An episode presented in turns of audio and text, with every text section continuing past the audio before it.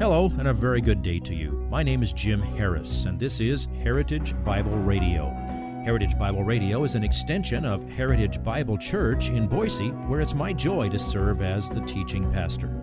Every day, we devote our radio time to studying a portion of the Word of God so you can know Him better through Jesus Christ and serve Him better through your local church. This week on Heritage Bible Radio, we continue our study of Ephesians with Paul's instruction to wives. Paul will address and instruct husbands in next week's message, but for now, ladies first. Please follow along with Pastor Jim as he delivers today's portion of this week's message entitled Spirit Led Wives. The command is be being subject to your own husband. The motive? As to the Lord.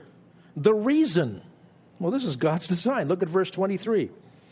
For the husband is the head of the wife, as Christ also is the head of the church, he himself being the Savior of the body. The reason for submitting is that this is the order of creation as God designed it for our good. A body without a head doesn't get much done. A head without a body might have lots of ideas and none of them work. But a coordinated head and body where both function properly, that produces beauty, productivity, and grace. The original plan of God for marriage is described in Genesis chapter 2, verses 18 through 25. The woman was created to be the perfect helper for the man. There's an old Hebrew, Hebrew prob, uh, parable that says that woman was not taken from the head of man so that she would not be his superior, nor was she taken from the foot of man so that she would be his inferior. She was taken from the side so that she might be his companion. Oh, and by the way, God put him to sleep so he had no clue what was going on until he woke up and found, wow, this is the one for me. Now, a few comments about that. First of all, notice that the context of this statement about headship is limited to marriage. This is not speaking to single women. It's not addressing the role of woman in relationship to man or womankind in relationship to mankind in society in general. The Bible requires male headship or leadership clearly in two contexts in marriage and in the church. There are people who love to destroy and attack both of those, but that's God's design. To force the principle to other contexts is to go beyond what Scripture teaches us to do. Another comment headship does not mean superiority. Think about the other relationships we're about to see here. Servants are not inferior to masters, children are not inferior to parents. Well, wives are not inferior to husbands. But in relationships, there's a necessary order that requires both leadership and submission or followership, if I can create that word. Each party in a relationship must occupy one role or the other. Third thing, this is to husbands. We'll just give you a little snippet of what you might get next week. Being a head does not mean being a ruler. It means here being a savior, a head like Christ who sacrificed himself to save people like us who didn't deserve it at all.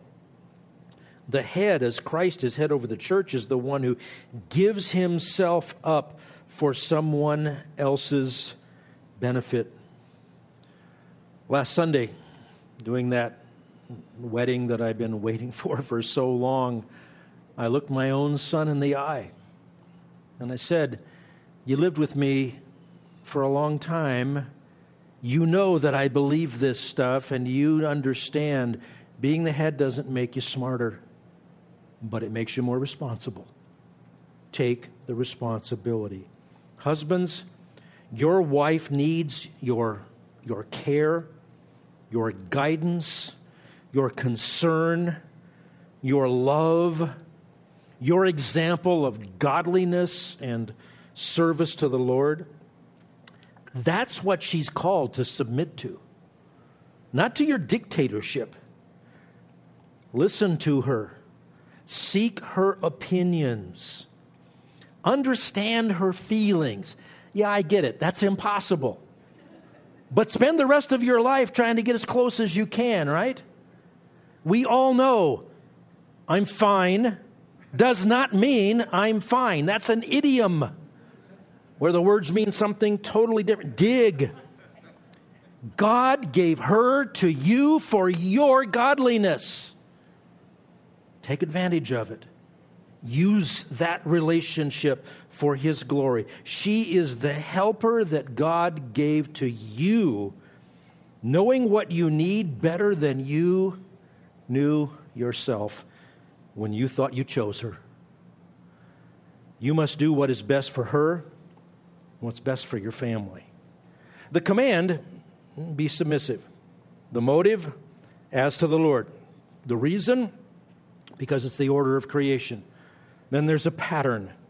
Verse 24.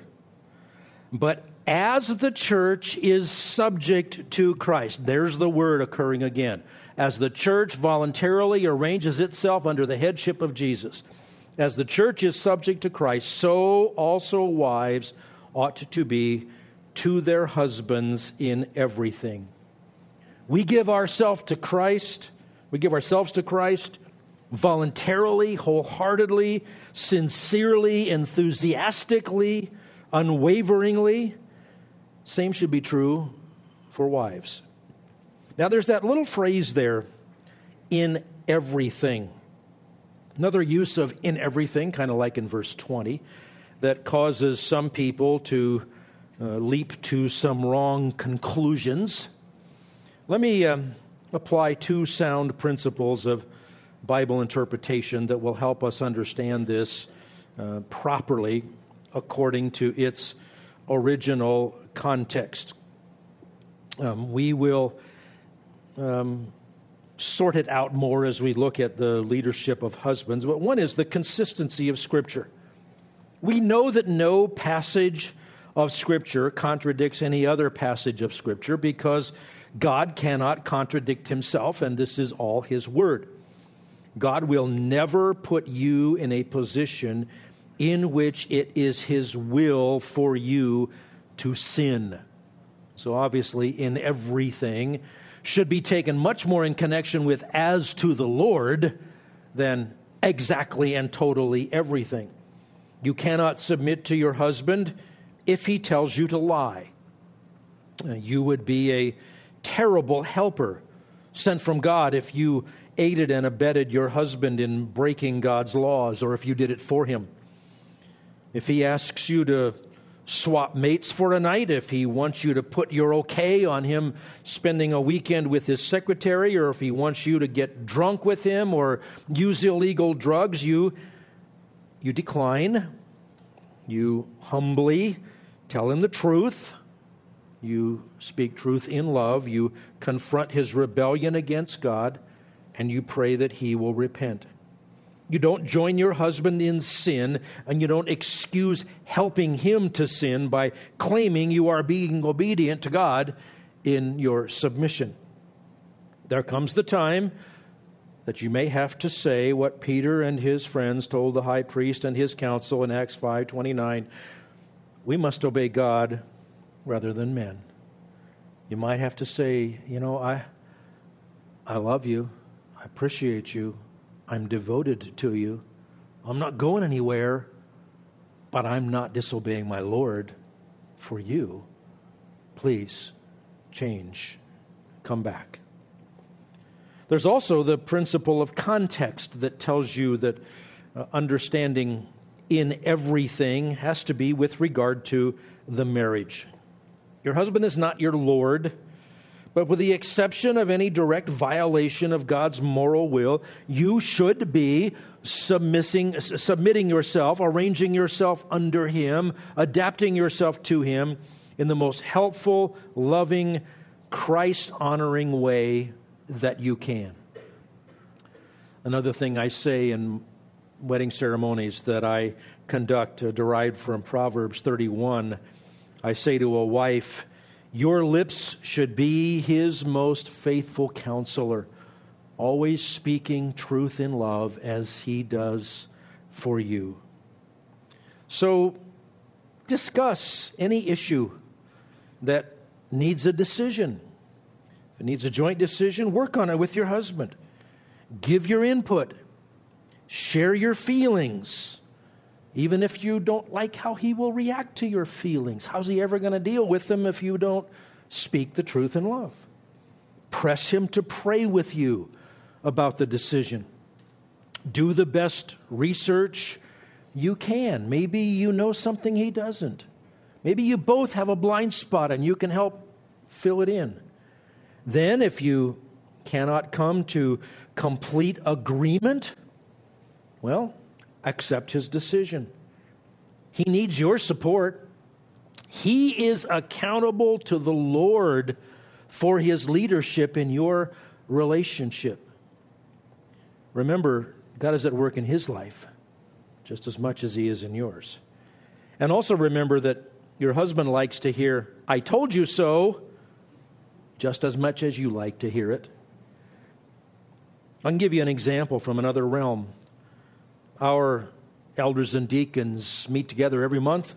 We operate in a, in a similar fashion. When we come to any subject that has been brought up to us, um, we have to work it through and seek the Lord's will. If you would like this message on compact disc, let me know and we'll send it to you. You'll receive the entire message, not just the portion on today's program. You can order by phone at 353 4036 or by writing to us at 7071 West Emerald, Boise, Idaho 83704, or on the internet at hbc boise.org. Heritage Bible Radio needs your prayers and your financial support. Once again, you can reach us online at hbc boise.org or by telephone at 353 4036 or by writing to us at 7071 West Emerald, Boise, Idaho 83704.